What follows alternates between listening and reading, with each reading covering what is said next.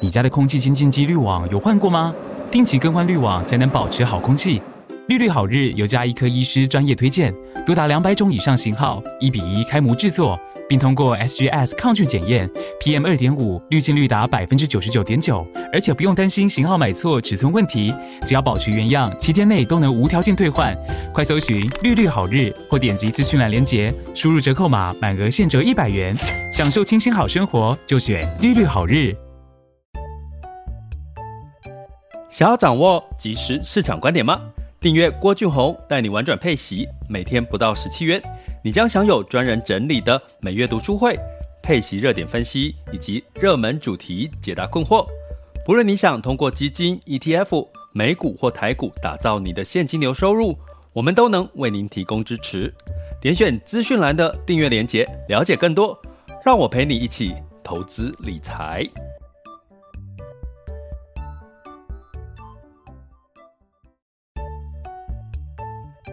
想要掌握即时市场观点吗？订阅郭俊宏带你玩转配息，每天不到十七元，你将享有专人整理的每月读书会、配息热点分析以及热门主题解答困惑。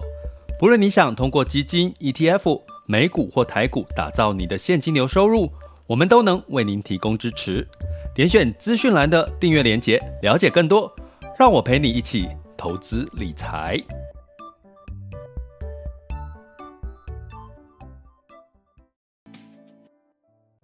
各位亲爱的学员以及听友们，大家中午好、下午好、晚上好。今天来到了三月二十五日周五，哈，这个一周的最后一天，也是三月份，也算是几乎是呃月底了，哈。接下来我们要迎接的是四月份的市场的行情。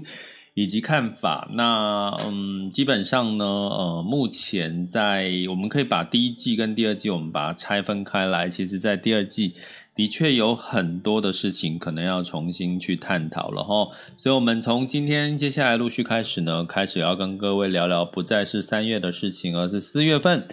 该怎么去布局，再该怎么去看市场？哈，那其实呃，最近的市场的状况呢，呃，很多的利多的消息都被都可能被由高油价、高升息以及这个俄乌的这个情势所影响到哈，所以呢，呈现了要涨不涨，或者是涨了呃就回落，或者是这个涨涨跌跌这这个情况。那这个情况会不会蔓延到第四、第二季？肯定会哦，因为我们一照理说第一季是比较乐观的，第二季开始要慢慢的保守起来哈。那现在反而第一季的乐观被俄乌战争给打乱了哈，所以我们第二季呢，可能一样要稍微谨慎的去看待市场哈。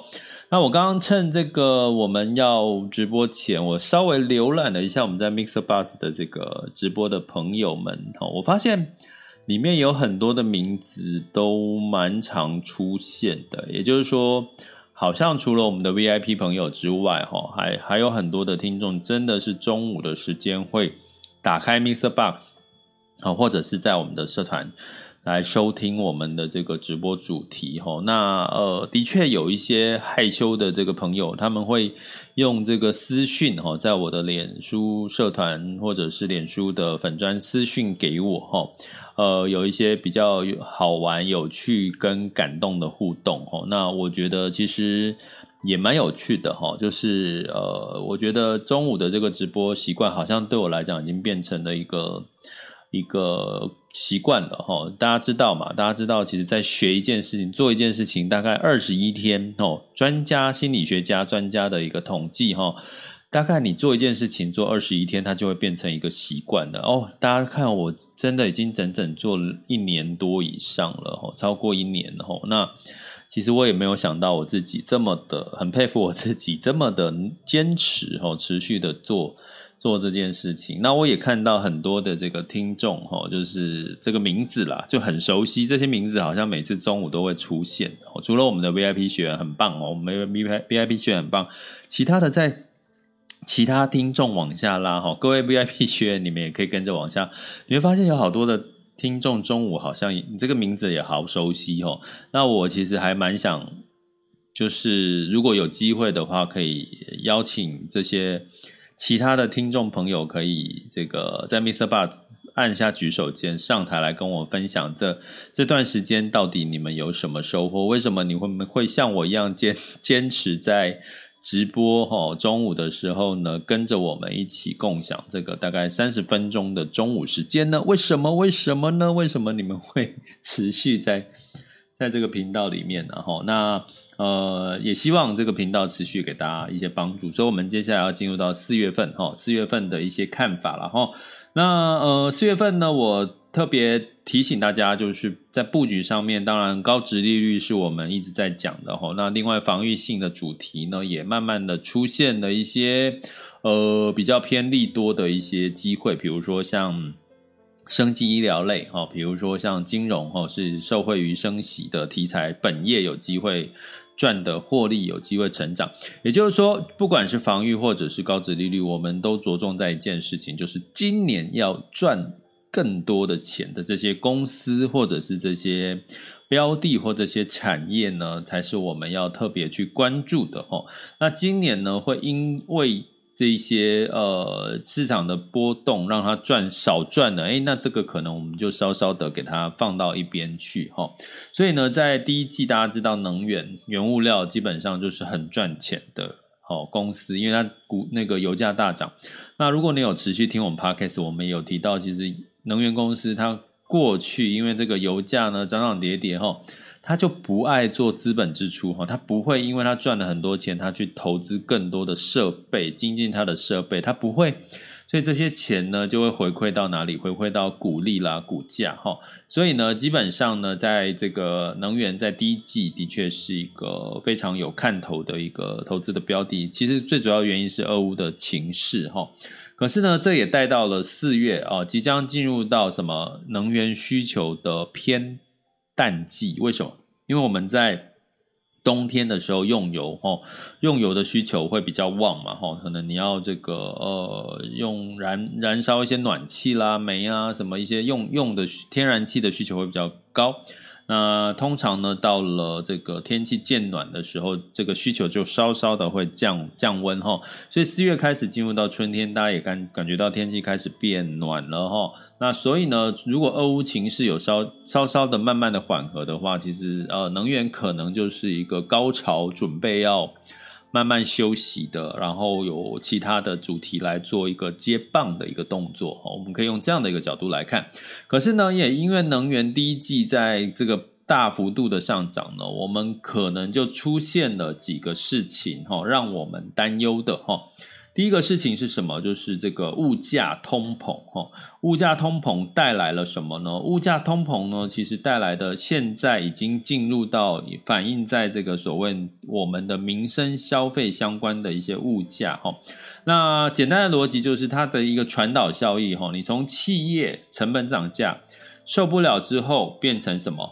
这个消费的这个产品，哈，终端的消消费产品的物价上涨。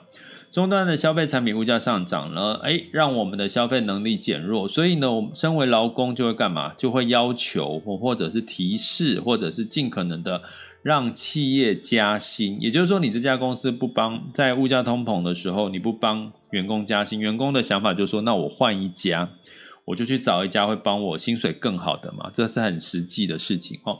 所以这个加薪的这个动作也会再加深这个企业的成本，也。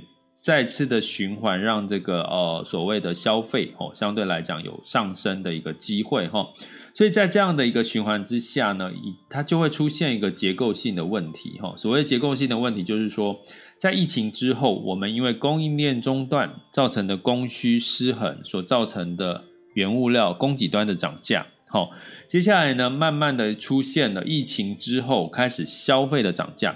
诶，可是这个消费的涨价是在涨什么呢？其实你会注意到一件事情，根据数据统计啊，现在在涨价的是商品，也就是说，后疫情时代我们都躲在家里买东西，电商或者是外送。诶，可是疫情稍稍的减缓，我们还是没有改变我们的习惯，我们还是持续在电商跟这个外送。这个买的比较多，所以呢，它出现了一个有趣的数据，就是诶，商品消费是在增加的，可是服务类型、服务业是没有在成长的。我请大家去做一件事情，就可以理解这个的差别哈。你去看，你只要去看这个走在路上哈，台湾的路上，你会发现，哎，怎么很多以前可能在招租啦，或者是一些店家，很多都变成是吃的，都在卖吃的，哦，都在卖吃的哈，因为他可以用什么外送平台去帮他解决掉万一疫情哈增温的一个问题哈。哎，你会发现，一般所谓的服务业就在减少了，真的一些。服务性质，纯粹服务性质，什么去叫服务性质呢？可能就是呃，你来，比如说修车厂好了，我们举个例好，修车厂或者是那些服务业，真正纯服务业的这些哈，不是用外送电商平台可以可以卖东西的哈，可以解决，是服务你一定要到现场哈。诶，这个服务性质的这个产业没有起来哦，没有因为后疫情时代而。而而而起来，反而呢，你会看到现在台湾的现象，不应该不止台湾了，很多地区现象就是到处现在新开张的店都是吃的，为什么？因为它都是因为疫情后哦，你可以不管你是来店里消费，或者是你叫外送，对他来讲，他都可以卖的，他都可以收到现金哈。所以这是我们第一个观察到的，是说其实物价在涨，可是呢，服务并没有真正被带起来，因为还在疫情的这个阶段。可是商品的这个呃销售呢，是持续的在一个成长。好啦，那如果是纯粹是销售在成长，它服务并没有在成长，那。对于消费者来讲，他对于这个物价就更敏感啦。因为我在电商哈，通常你会去电商买，它都会给你很多的促销折扣，你而且价格你很明显的就可以比较的出来这个高或低哈。因为在电商很容易找资料嘛哈，所以呢，在这个物价的这个上涨，对消费者来讲，哎。就更加的敏感，它会带来什么？带来是需求的降低，哈，让这个我们接下来第四季要观察，就是说，在这个物价通膨的上涨，有没有带来了这个消费的这个呃这个降低，哈，呃，那这个消费降低，当然就会是一个负面的一个一个一个影响跟消息，哈。那我们来看一件事情，就是说，其实哈，其实呢，在这个呃，我来给各位看，我先把资料调出来，哈。像这个高盛啊，吼，高盛在这个最新的消息哦，他把晶圆代工吼的三个主要的，像台积电、联电跟世界吼，下调他们的目标股价，下调他们的目标股价，为什么呢？他们的理由是什么呢？他们的理由是因为现在供应链的中断，吼，供应链的中断呢，虽然酝酿的这个呃晶圆的这个涨价，哈。可是也因为供应链的中断呢，让这个交期拉长了哈。像我今呃这几天有跟朋友聊到哈，他最近想要买换车，买一台新车哈，把旧车淘汰掉。结果呢，他去问，你知道现在在买新车的交期说要六个月到一年，也就是说。你想要哎，你要捧现金哦，去买跟去买车哦。业务员很开心嘛，车厂的业务员很开心。他跟他，然后他说哎，我要买这一台。好，然后呢，业务员说好好好，那可以下单下定金。可是呢，可能要六到一年你才可以拿到这台车。除哎，不要讲六到一年拿到车就算了，他要跟你说，但是。还不确定哦，虽然跟你预估六到一年会拿到车，可是呢，不确定是不是你六到一年就一定拿得到车。所以你会看到现在的车市，因为供应链的中断呢，也发生了什么？那如果你是消费者，你会怎么办？你会，你当然就是放弃嘛，你就去找。哪一个地方或哪一个品牌的车可能会让你买得到的，或者是干脆我就是把那个旧车继续开嘛？它会产生什么效果？诶，我本来会增加一些新的订单，反而在因为这些供应链中断、交期延长的情况下，让我本来在三月份的业绩可以赚到的业绩，车子的业绩。哎，四月份也赚不到，五月份也赚不到，六月份也赚不到，所以你的业绩报表就会出现什么？出现就是很难看的这个业绩报表嘛。因为我就没有办法有车去交啊，我没有办法有车去交，我怎么会有营营业额呢？对不对？所以呢，这些的情况呢，发生在晶圆代工厂，它也一样，代表的是什么？未来的四月、五月、六月，如果它的这个供应链中断、它的交期延长这些因素没有得到一些改善的话，那它就营收就不会提高嘛，吼。虽然它涨价了，可是它营收可能就不会提高，吼。所以高盛其实在最近是。这个下调了哈，晶圆代工三大厂哈，台积电、联电跟这个世界的这个呃股价了哈。但是呢，像台积电呢，哦，他们的预估未来的合理股价是八百四十二块，现在是五百多块嘛哈，所以它还是有一个买进的一个一个平等哈。那呃，联电也是，联电的未来合理股价它预估是六十五块钱哈。但是呢，从这边我要。跟各位讲的关键是，其实啊，这所有的供应链中断呢，物价上涨，其实它接下来递延出来的效果，即将在四月份陆续发酵。哦，记得我刚刚讲汽车，所以汽车为什么说中古车更贵了？你现在如果要去买车，真的暂暂时先忍下来。现在连去买中古车都变贵，为什么？因为中古车是马上就有车啊，中古车是我去买别人的旧车、二手车嘛。所以我是马上可以拿到车，可是呢，新车要半年到一年才拿到车，所以有些人就转去买中古车，中古车所以价格就涨，价格就变贵了哈，所以反而不见得是划算哈，所以这些所有的循环的情况会带来什么？带来物价。跟这个景气开始怎么样？要留意到底会不会走缓哈？所以呢，经过俄乌战争这个通膨物价的关系，能源的上涨呢，其实三月份欧洲的 PMI 指数其实已经两个月连续两个月新低了哈，呃，来到五十四点五。三月份的欧洲的 PMI 来到五十四点五，其实它已经是呃连续两个月是走低了哈。那这个情况跟什么有关系？除了俄乌战争之外，还有什么制造业啦，这些所以我刚刚提到的供货啦、库存的这些问题，哈，让这个三月份之后，欧洲其实已经连续两个月 PMI 是往下走的，哈。那诶，不过有一个国家就不一样哦，美国 PMI 三月份的这个 PMI 初值是从五十五点九升到五十八点五嘛，哈，五十五点九升到五十八点五，这个。其实是一个非常好的一个消息。为什么我会讲对美国来讲是一个，对我们投资人来讲是一个非常好的判断的依据呢？因为大家知道，在这个如果你是我们的高阶学员哈，我这边顺便提醒我们的高阶学员有上过课的。因为我们物价叫做落后指标，它涨了就代表其实它已经是发生的事情，前面已经很多事情都涨，它才涨。可是领先指标 PMI 是领先指标，是预期接下来景气会不会往上走哈。所以你会看到美国，我们担忧的是，如果美国的这个经济成长 P N I 领先指标也下滑了，那就代表什么？经济真的在升息阶段。升息也是属于落后指标哦，它也是落后指标。这个高阶学员懂我意思，不懂没关系，你们就听过就就就算了哈。那所以呢，这个领先指标如果现在还持续往上。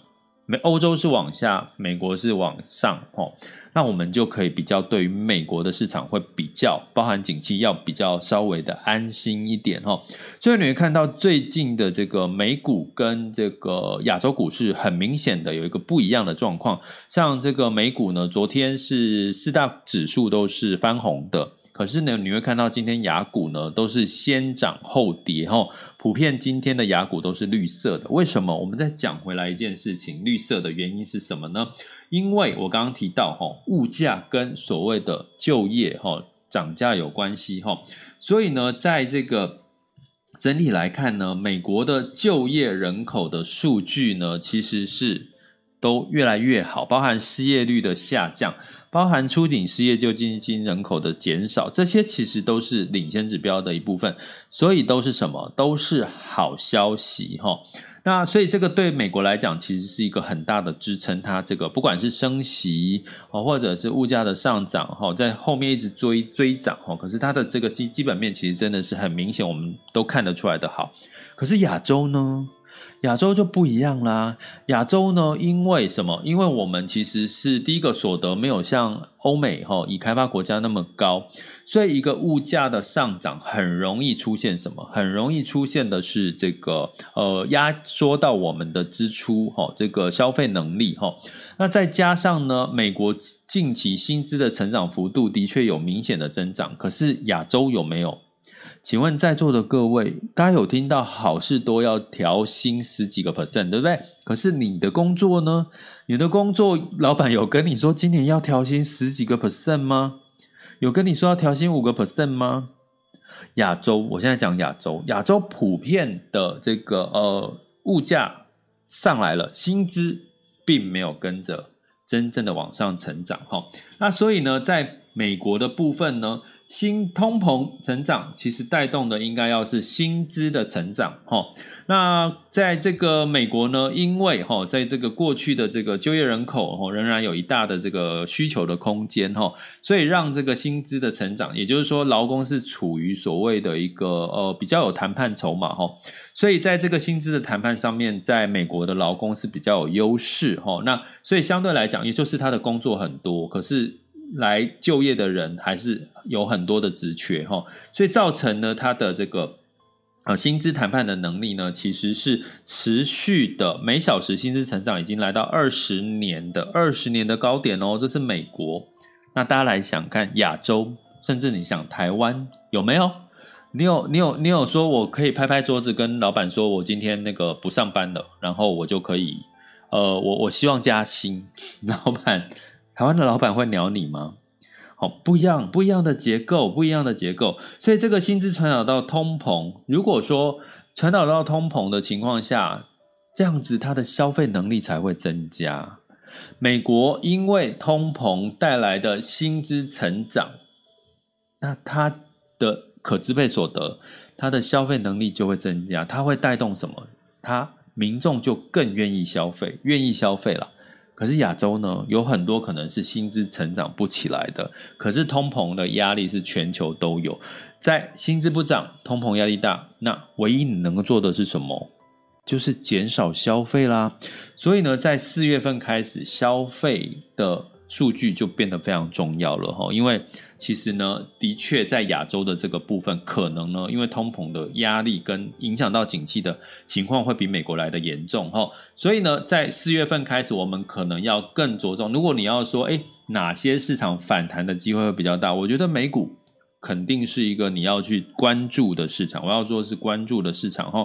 那我们是在训练大家，在这边我要提醒大家，我们在训练大家逻辑的判断哈。我们不是要跟大家是推荐什么呃什么样类型。那投资的风险哈是这个呃过去的历史的这个绩效不代表未来哈。那我们现在讲的这些。呃，方向逻辑都是在做一些教学学习上面的一些逻辑的判断的一些学习哈，那不代表我们有这个做一些什么推荐呐、啊，或者是纯粹是分析的使用哦。我这边还是要提醒大家。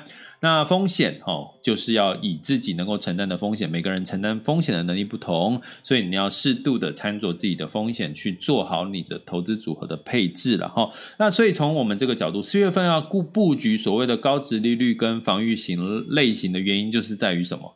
在于这个我刚刚提到的几个重点哈。第一个，物价的干扰带来的薪资的上涨，哪一个市场它的经济成长仍然在往上的呢？哦，这个就是我们要去第一个要看重的重点，在四月份。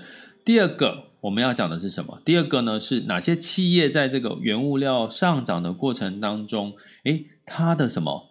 它的这个获利成长的预期，它还有机会不会受到供应链供应链中断的问题带来交货的这个顺畅有哪些？比如说我举例好了，像航运。比如说像电动车，其实这些呢，他们在供应交货，你只要看它的交车的这个数量有没有减少，或者是持续的创新高成长，哈，这个都是我们可以去关注的高殖利率高成长的这些相关的一些产业，哈。比如说防御类型，我们刚刚讲说，哎，生技医疗呢？生技医疗跟金融，金融有升息的话题，那生技医疗有什么话题呢？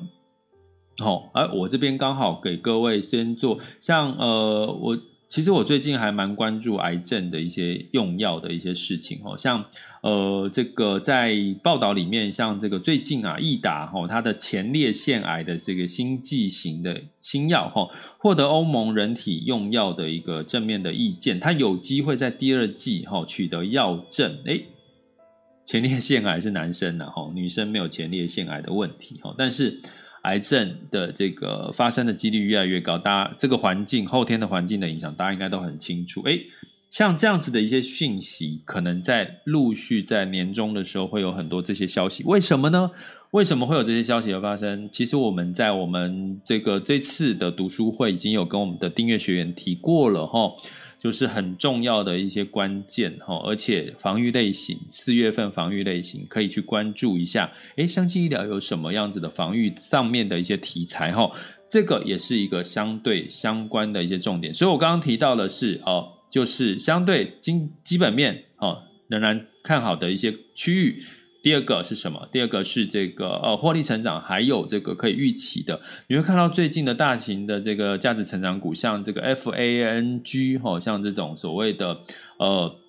呃，所谓的尖牙股啦，哈，Amazon 啦，哈，像这些 Microsoft 这些的哈，大型的全职股呢，诶，在最近的反弹的幅度就相对就比其他的大型、其他的类型的股票就来得大。为什么？因为它具备了什么？大型成长价值的题材，在四月份仍然具有这样子的一个优势。哈，那防御类型，我刚刚提到的升息的题材，还有这个相对抗防御的类型，哈，我觉得消费可能会受到物价相关的影响。可是你可以特再去特别关注，那所以你要了解为什么要关注生技医疗，就麻烦请各位来加入我们的订阅行列，去来收听一下我们三月份的读书会，在读生技医疗这个精准医疗的这个话题哈。那呃，基本上就是点选我 Mr. Bus 的头像赞助方案，或者在各个平台点选学习订阅连接哈，就可以了解我们订阅的相关的这个资讯哈。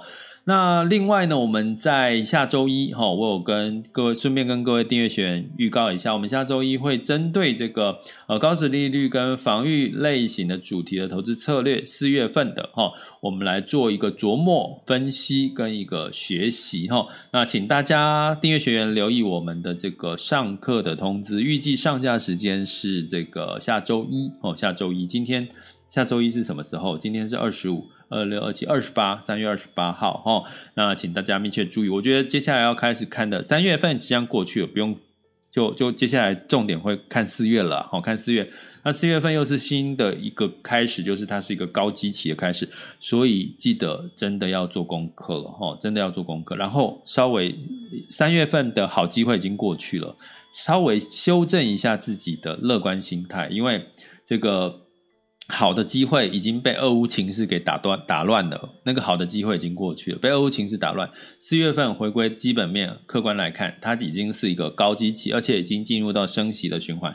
你不要再预期有太乐观的一些消息，或者是你反弹就会涨很多，或者是去追涨哦。这个是我们四月份可能要提醒大家要这个稍微避开的一些呃做法，好吗？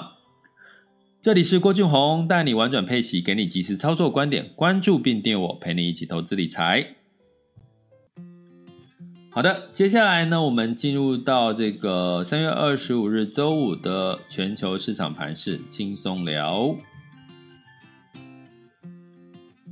OK，那在风险指标近月 VIX 恐慌指数来到二十四点三。当下现在的 VIX 恐慌指数是二十一点六七，所以的确呢，这个恐慌已经在近期有稍微的回落了哈。那十年期美债殖利率来到二点三六二六哈，这代表什么呢？代表其实长债其实是要往上走，是反映出接下来呃持续会有一些升息的这个结果会出来啦。哦。这个应该是符合市场的预期，所以。并没有太多的这个呃，要觉得要担心害怕的地方哈，因为升息通膨，十年期美债殖利率就要往上哈，那这也代表这个美国公债的价格是往下的哈，这个意思哈，如果不懂，拜托来上课哈，不解释了。那在美股的部分呢，呃，像刚提到了哈，这些大型的这个。全价全值价值股或者是有题材的，像 NVIDIA 跟 Intel 呢都大涨了哈。所以呢，像美国道琼、呃 S&P 五百跟纳斯达克分别上涨一点零二、一点四三跟一点九三个百分点。那费城半导体是上涨了五点一三个百分点哈，是上涨的哈。那我刚刚跟各位提到了哈，就是呃周四美国公布上周的初领失业救济金的人数，它是一个领先指标哈。订阅学呃高阶学员大家应该知道哈，提醒一下。所以它创新低，就是充分就业嘛，就很多人都在工作。那有工作，你就会敢消费啊，对不对？就敢消费，所以反而它有支撑哦。这样子的结果会在四月份或者物价上涨，对美国是有支撑的哈。那所以我就说，用这个逻辑，你来看亚洲，亚洲有没有因为这样薪资就大家都上涨？就看你自己的工作就好了，薪资有没有上涨，好吗？好，那欧股的部分呢，一样吼，就这个油价、原油、能源的一个一个上一个呃状况吼，所以整体来讲呢，呃，泛欧洲是小跌的吼，泛欧六百是下跌零点二一，德法英是呃德法是下跌零点零七跟零点三九，英国是小涨了零点二二哈。那所以从这边来看呢，我们就可以理解什么呢？理解其实我们刚刚回应到，我们欧洲的 PMI 连续两个月是稍微下滑的哈，因为俄乌战争的一个情势的影响哈。从这边也可以稍微去连接一下。那在雅股的部分哈，这个投信呢也转为卖超哈，这个成交量持续稍微弱一点哈，让昨天呢就是稍微台股呢是收黑哈，是收黑的哈。下跌零点一八，那日经是上涨零点二五哈，那这个上证指数是下跌零点六三，香港恒生指数是下跌零点九四。那我们来看一下，目前时间是十二点二十九分，目前的这个亚洲股市的状况，台股是下跌了四十五点，来到一万七千六百五十三点二八。那台积电是上涨四块钱，来到五百九十五哈，因为受惠于昨天费半哦是上涨了五个百分点以上。那柜买指数是上涨零点四六。那在这个呃 A 港股的部分呢，上证呢是下跌了零点四七 percent，来到三千两百三十五点哈。那恒生指数是下跌了一点六二 percent。那在亚股的呃日经指数是下跌零点二三，南韩是下跌零点零二，新加坡是上涨零点五四哈。所以你从这边可以看到很明显的呢，资金两样情，美股哈，我刚刚讲基从你从我刚一整集的。逻辑判断，我们在推论四月哦，其实你就知道，其实四月跟三月来看，四月美国的基本面真的是波棒，其他呢，亚洲的基本面呢，哦，你就知道可能有一些看不太清楚，就是说它的方向没有太清楚，是。越来越好还是越来越弱？哎，好像看不太清楚哦，所以资金就会有一些偏好的这个状况就会出来了哈。所以你可以用这样的逻辑去判断。那能源的部分呢是下跌的哈。那因为这个呃，这个相对来讲好像有稍微趋缓的一个状况了哈。这个俄乌的情势，那西德州下跌了二点三呃，更正，布兰特原油下跌了二点五七 percent，来到一百一十九点零三美元每桶。那金价呢也是稍微上是上涨了。上涨一点三 percent，来到一千九百六十二点二的美元哈。那根据哈，当然这个刺激了这个避险呢，还是一个避险的风潮。那汇市的部分呢，呃，美元是首阳的哈。那美元指数来到九十八点八零一二。那那个日币呢又持续的回落哦，持续的走弱哦。那美元兑台币是二十八点六三哈，台币也是稍微偏弱哈。那台币的偏弱也带动了澳币的一个升值哈，澳币兑换台币来到二十一点五一了哈。那这个人民币也是比较呃偏中间值哈，美元兑换人民币是六点三六六八哈。那这个人民币兑换台币是四点四九哦，所以相对来讲，就是台币整整体来看，很明显台币是走弱的哈，走弱的，然后美元是走强的哈。那原物料相关的货币是走强的哈，你就用这样的逻辑去判断就对了哈。所以整体的市场来看，如果以四月来看，其实资金如果有脑袋的话，他就去看说哪些市场在通膨、物价、原物料上涨的情况下。它的基本面，诶，居然仍然还看好的这些市场，它相对就比较抗跌，或者是它的这个呃市场修正之后，它的股价就具备比较多高值利率的一些特色，好吗？这里是郭俊宏带你玩转配息，给你及时操作观点。关注并订阅我，陪你一起投资理财。我们下集见，拜拜。